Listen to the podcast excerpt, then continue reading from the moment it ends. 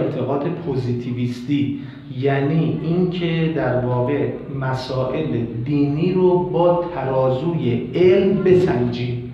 اگه چیزی رو علم قبول نداشت بگیم نه، مثل که این جزء دین نیست یا غلطه، نمیپذیریم. شیخ مطهری می‌فرماید حقیقت این است که مطالعه طبیعت یعنی با ابزار علم جلو رفتن ما را تا مرز طبیعت رهبری میکنه، اون رو نمیتونه ببینه.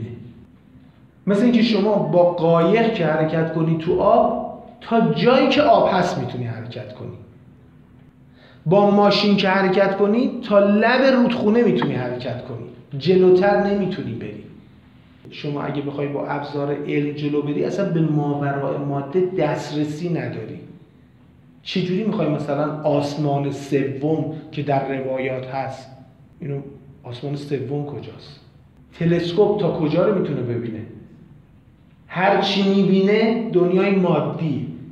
هر چقدر این تلسکوپ قوی تر شه، اون تلسکوپ نمیتونه قبر رو ببینه، نمیتونه ارواح مؤمنین رو ببینه. این خیلی جمله مهمیه.